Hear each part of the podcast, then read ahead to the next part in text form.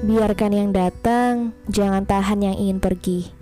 Mempertahankan yang tidak pantas dipertahankan, sepertinya hanya orang yang mentalnya kuat saja yang bisa melakukan itu.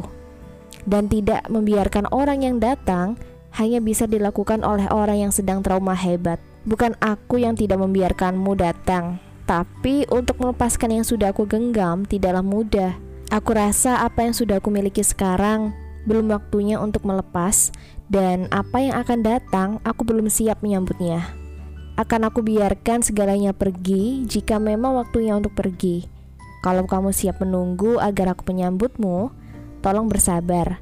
Melepas ketakutanku tidaklah mudah, dan menyambut kebahagiaanku secara babak belur bukanlah hal yang baik. Biarkan semuanya sembuh dan ada di posisi masing-masing. Ketika semuanya normal, aku coba sambut kedatanganmu dengan bahagia, tidak lagi dengan luka. Selama ini belum ada yang bisa bertahan untuk menungguku untuk siap menyambut kedatangan.